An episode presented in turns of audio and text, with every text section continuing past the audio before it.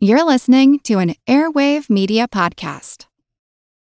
When you need mealtime inspiration, it's worth shopping Kroger, where you'll find over 30,000 mouth-watering choices that excite your inner foodie. And no matter what tasty choice you make, you'll enjoy our everyday low prices, plus extra ways to save, like digital coupons worth over $600 each week. You can also save up to $1 off per gallon at the pump with fuel points. More savings and more inspiring flavors make shopping Kroger worth it every time. Kroger, fresh for everyone. Fuel restrictions apply.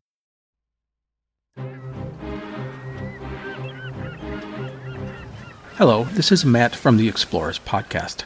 I want to invite you to join me on the voyages and journeys of the most famous explorers in the history of the world.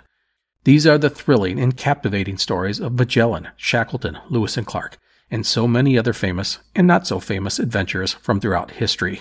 Go to ExplorersPodcast.com or just look us up on your podcast app. That's the Explorers Podcast.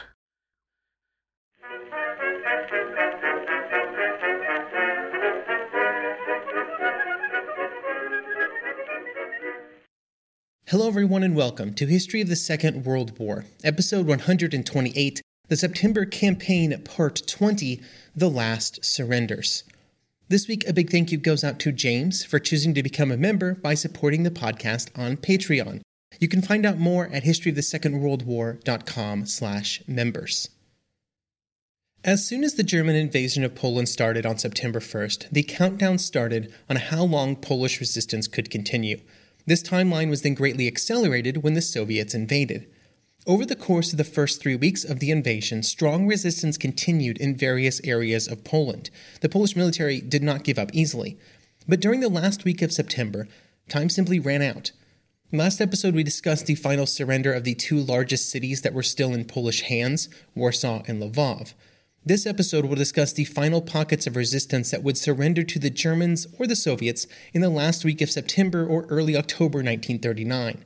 Some of these areas were expected to be some of the final areas of Polish resistance, like Fortress Modlin north of Warsaw. Others were just groups of soldiers in eastern Poland who tried, and failed, to fight their way to neutral Hungary or Romania. And then another group may be the least expected. And this was the group of Polish defenders on the Hel Peninsula near Gdynia on the far northern tip of the Polish corridor. In all of these cases, the Polish defenders had only one choice: how long to fight before they surrendered or died where they stood. There were no other options. Fortress Modlin, situated north of Warsaw at the confluence of the Vistula and Narew rivers, was designed to be one of the strongest areas of Polish resistance. Fortifications on the site dated back centuries due to the strategic positioning of the confluence of the two rivers, the Vistula and the Narew. Over the 150 years before the Second World War, the site had seen multiple rounds of defensive works put up. Napoleon's armies would build up defenses against Russia, then the Russians would use it to defend against a possible German invasion, and then Poland became independent after the First World War, and it would once again put in a new generation of defenses for the same purpose. During the interwar years, both anti-tank and anti-aircraft capabilities would be added into and around the existing fortifications to protect them from new threats that were now on the battlefield. After the German invasion on September 1st, all of this time and effort would pay off, as Fortress Modlin and its surrounding fortifications were an area that Polish units could retreat to after the Germans had pushed south from East Prussia. This would swell the number of defenders over time, and as the Polish defenses fell apart in other areas of the front, those troops in Fortress Modlin structured themselves to continue the defense from all sides. German air and ground assaults on the fortress would continue, but with many costly failures. Here is one Polish defender discussing a failed German attack on September 22nd. Quote, "After a few minutes, the Germans attacked. We remained silent at first. The Germans must have thought that after such an intense artillery barrage and with a possible shortage of ammunition, our crew was ready to surrender, but they were sorely disappointed. At the first burst from our light artillery squadron, our machine guns, which had only been waiting for that moment, exploded into a powerful song. I noticed that the Germans instantly dropped to the ground, many of them likely never to get up again. Our accurate gunfire did not allow the enemy to move forward even in isolated leaps. The barrage proved to be impassable." End quote.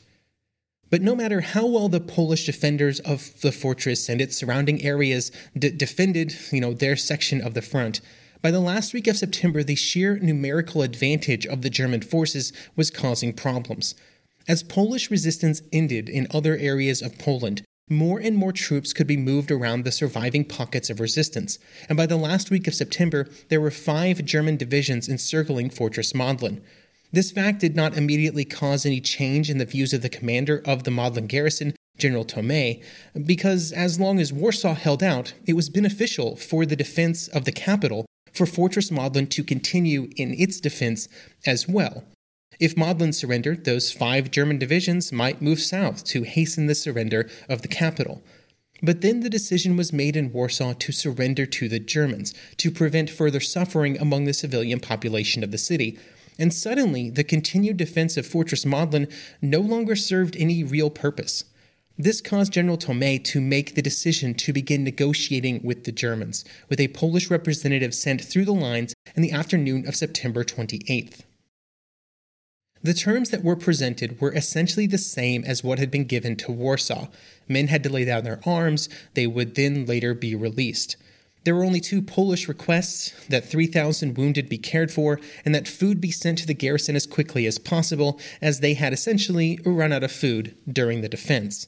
No German guarantees were made on these 2 topics, just the word of the German General Strauss that they would do what they could. The official surrender would occur on the morning of September 29th, when Thommée met Strauss south of Modlin. With the agreement in place, all of the remaining Polish soldiers around Fortress Modlin would turn themselves into German prisoners of war. So this is generally the part where I mention the number of soldiers who surrendered. And I would like to, but we have to talk about this for a second. With numbers like soldiers surrendering or casualty figures, numbers are often a bit fuzzy. It can just be hard to find precise documentation in many cases, even in a conflict as well documented and researched as the Second World War. Think of how many man-hours have been spent researching and writing about the Second World War.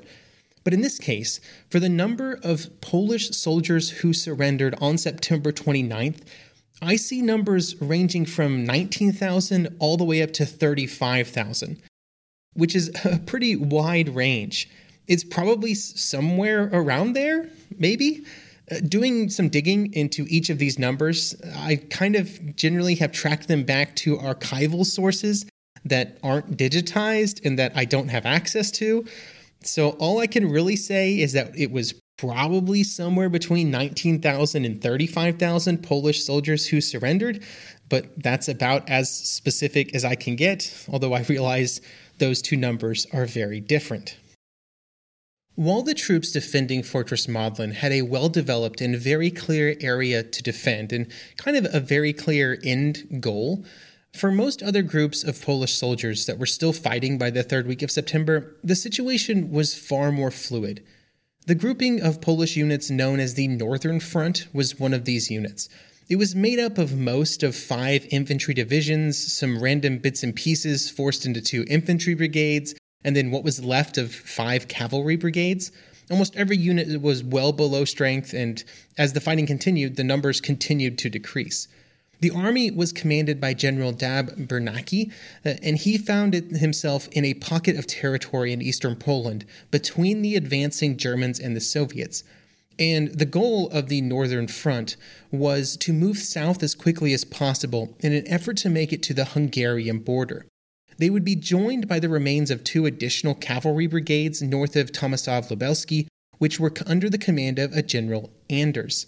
They had to try and push through the German units that were already defending Tomaszów Lubelski, which had in previous days already stopped the Polish units of the Krakow and Lublin armies who had been attempting to reach Lwów, the actions of which we covered 2 episodes ago in episode 126. The Polish plans that were developed would see Anders attacking with his cavalry to the west of Tomaszów Lubelski along the Wieprz River. The larger number of troops of the Northern Front would attack north of Tomaszów Lubelski. The fighting would begin on September 21st, with the Germans being at least a bit shocked to see such a large and well-organized group of Polish units attacking them. This surprise was compounded by the fact that orders were already starting to circulate through German units that they needed to minimize casualties in any fighting to the east of the Vistula, which was the territory that they were in at this moment, and it was also territory that would be handed over to the Soviets after the campaign. The Polish infantry found it impossible to push fully through the German defenses north of Tomaszów Lubelski, although they would be able to capture a few Polish villages in their attacks. After the attacks of September 21st and 22nd, the Polish infantry divisions kind of just had nothing left to give, and Dab Bernacki would change into civilian clothes on the night of September 23rd and leave his men to their fate. On September 26th, about 6,000 men of two Polish divisions would surrender, while many other units would break into small groups to try and continue their move south. The exact fate of many of those groups is kind of impossible to determine. The cavalry units under Anders, who had attacked to the west of the city, were generally more successful with their attacks, mostly because it was mostly just luck, honestly. Anders just happened to attack into an area with few German defenders, resulting in the Polish cavalry finding their way into the command post of General Koch-Erpach, the commander of the German 8th Infantry Division. The Poles then took the general captive, the first German general captured during the war. Anders would write that, quote, "At 11 p.m. the enemy was defeated, the opening made, and the exhausted troops began to pass through the gap." While the Polish cavalry was able to continue south, they were also reaching the end or the limit of their endurance.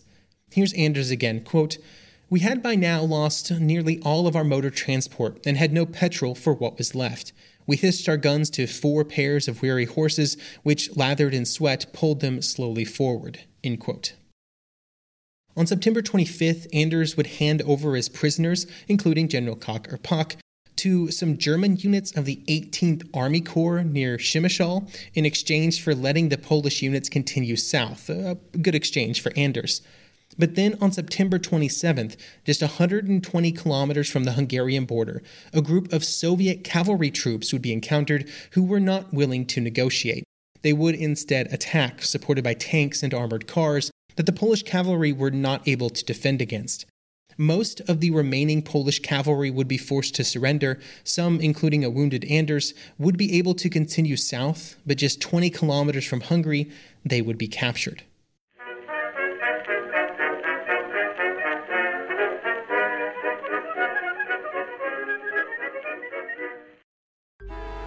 Traffic jams, tailgating, pileups. Ugh, the joys of driving. How could it get worse?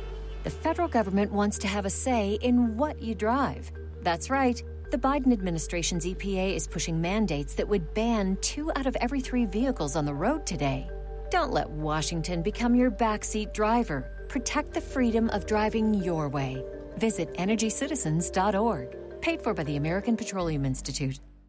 Want to learn how you can make smarter decisions with your money? Well, I've got the podcast for you. I'm Sean Pyles, and I host NerdWallet's Smart Money Podcast. On our show, we help listeners like you make the most of your finances.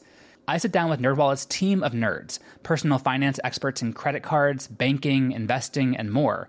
We answer your real-world money questions and break down the latest personal finance news. The nerds will give you the clarity you need by cutting through the clutter and misinformation in today's world of personal finance. We don't promote get-rich-quick schemes or hype unrealistic side hustles. Instead, we offer practical knowledge that you can apply in your everyday life. You'll learn about strategies to help you build your wealth, invest wisely, shop for financial products, and plan for major life events. And you'll walk away with the confidence you need to ensure that your money is always working as hard as you are. So turn to the nerds to answer your real-world money questions and get insights that can help you make the smartest financial decisions for your life. Listen to NerdWallet's Smart Money Podcast wherever you get your podcasts.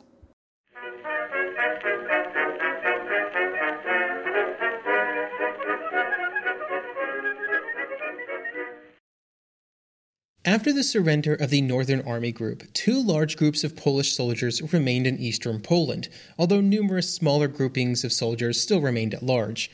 The 2 large groups were the roughly 8,000 troops under the command of General Orlik-Rückemann and then the 15,000 troops under General Kleber. Much like the Northern Army Group, these units were only able to exist due to the pocket of territory that remained between the advancing German and Soviet armies, and they were running out of time. The two Polish groups were able to communicate with each other, and so they decided that they would try and combine their forces near the Polish city of Kowal. But they found that the city was already occupied by Soviet forces of the Fifth Army. While still separated, Orlik-Rückemann's group would be the first to encounter Soviet resistance, and after a few hours of fighting, he would have no choice but to order his units to break up into small groups and fend for themselves.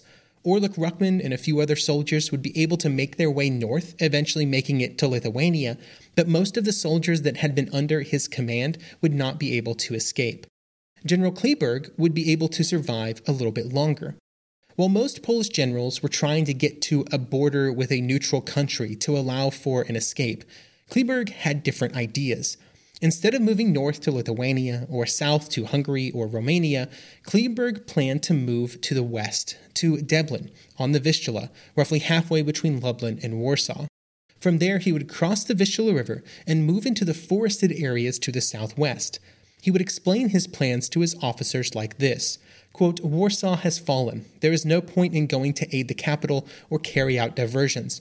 The only option we have left is small warfare, guerrilla operations that can be carried out in large forest areas. This war will prove that, in spite of everything, we continued to fight." End quote. This plan would be derailed when they met German troops north of Lublin. The Germans attempted to get Kleber to surrender, but he refused, and there would be several days of fighting. The initial German attacks were repulsed, and the Polish forces would even be able to begin their own offensive operations. These attacks had some limited local success, but nothing that would change the wider situation. They were expending their last offensive strength to make incredibly small gains with little chance of wider or long-term success. The Polish troops are running out of food, ammunition, and hope. Late in the day on October 5th, Kleberg would hold a meeting with his senior officers to discuss the situation. They saw little other option other than to begin the process of surrender, although Kleberg would end the meeting saying, quote, "We have nothing with which to reproach ourselves. We have done our duty to the last, and some time, when our country will ask us for an account, we shall be able to answer every question. Tell your soldiers that they knew how to fight for the honor of their fatherland." End quote. The surrender would come into effect at 4 p.m. on October 6th. Over 15,000 Polish troops would surrender at that time. Kleberg would announce the surrender to his troops with the following words, quote, "Soldiers, I have gathered you under my command from the faraway Polsce, from the banks of the Narew, from the units that resisted demoralization at Kowal, to fight until the end. You showed courage at a time of doubt, and you remained faithful to your country until the end. Today we are surrounded and running out of ammunition and food. Continued resistance offers no help, but will only shed soldiers' blood, which could still be useful. It is a commander's privilege to take the responsibility for his decisions. Today I take it at the hardest time, ordering you to stop further pointless bloodshed so as not to waste soldiers' lives. I thank you for your courage and obedience, and I know that you will take up arms again when you are needed." End quote. Kleberg's surrender would be the final large surrender of organized Polish units. While Kleberg's surrender was the last large surrender, I thought it would be appropriate to end this episode, the last before we start a wrap-up of the September campaign next episode, where the fighting started, in Danzig and Gdynia on the Baltic coast. The opening shots of the war had been fired in Danzig, and the defending Polish troops had been forced to surrender the city over the following hours as they were attacked by overwhelming German forces. The Polish defenders of Gdynia would be able to defend their positions for a much greater period of time. With the Polish defenders at Gdynia cut off from any possibilities of reinforcement, the area received relatively low priority from the Germans, and it would not be until September 7th that a real effort would be made to advance on the city. At that time, the 207th Infantry Division, along with some troops from Danzig, would begin pushing north against Polish resistance. The Polish troops of the Coastal Command would do all that they could to slow the German advance, especially in the forested areas to the south of the city between Danzig and Gdynia. But German artillery fire would slowly push them back into the north. even with the artillery advantage, it was still slow going for the Germans, and it would not be until September 12th that the Polish forces would be pulled back to the north, to the outskirts of Gdynia. There they would be able to resist for another week, although it was a week of constant attrition due to attacks from the air and from German artillery. Polish troops would continue dying until September 19th, with some units reduced to just 10% of their original numbers when they were pushed back into the city or they surrendered. The commander of Coastal Command, General Dab, would commit suicide after the Polish units had suffered around 4,500 casualties, with half that number being killed. On the day of the collapse outside of Gdynia, Hitler would arrive in Danzig to visit German troops there, mostly as a photo opportunity for propaganda purposes. He would meet with the sailors aboard the Schleswig-Holstein, which had bombarded the city of Danzig and then had done the same against the defenders of Gdynia.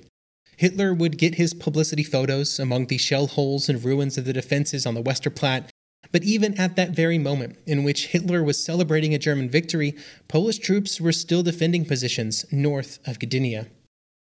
These troops were on the Hel Peninsula, which is a 35-kilometer-long peninsula north of Gdynia that pushes out into the Baltic.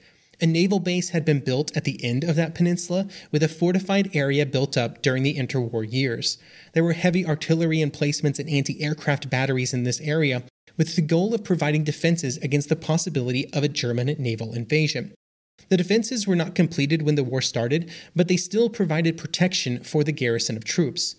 The first German attacks on the peninsula would begin on September 11th, when the German troops of the 207th Infantry Division would reach the base of the peninsula, cutting off those on the peninsula from the mainland.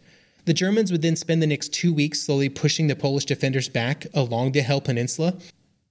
While the defenders of the peninsula were in a tight spot, it would be challenging to design a more defensible area, with some parts of the peninsula being only a few hundred meters wide. The defenders were also able to round up some additional anti-aircraft gun from Polish warships and from warehouses in Gdynia before it fell to the Germans. These were important because the Luftwaffe would visit the peninsula multiple times in an attempt to put the Polish artillery positions out of action. Two old German battleships would also be called in to bombard the Polish defenses, but the German naval guns would prove to be largely ineffective. Hundreds of 28-centimeter and 15-centimeter naval shells would be fired at the Polish defenders, but these shells would have little real effect on those Polish defenders or the defenses in which they inhabited. The Polish artillery would also fire back at the German ships, although they would be similarly ineffective with their fire. With the attacks from the German artillery and ships and aircraft unable to really make an impact, and with the difficulties that the Germans would have in pushing ground troops onto the peninsula, the greatest problem for the Polish defenders became their own morale. After Gdynia was captured, and after the Germans cut off the defenders from the mainland, just like we've discussed countless times for different groups around Poland, there was no real path forward for the defenders. By September 29th, the desire of some troops to surrender was growing, and on the next day the Germans would be able to finally capture the Polish defenses at Chalupi, which was about a quarter of the way down the peninsula and also one of the narrowest portions. While there were still many defenders on the peninsula, and it could be defended, the commander of the Polish defenders, Rear Admiral Joseph Unruh, began to consider surrender as the supplies and ammunition began to dwindle. Some units wanted to continue to fight, but there were limits to how long Unruh would continue to order his troops to resist without any real purpose remaining for their sacrifice. On October 1st, he would make the same decision that other Polish commanders had made in similar situations and approach the Germans to request surrender negotiations to begin. A ceasefire would be agreed to, any sensitive documents were destroyed, and the official surrender document would be signed later in the day. 3,600 Polish soldiers and sailors would surrender to the Germans. They were not the last group to surrender, but their situation was perhaps the most hopeless. Thank you for listening, and I hope you will join me next episode as we take a wider look at the September campaign as a whole and at the costs of the campaign for all of the groups involved.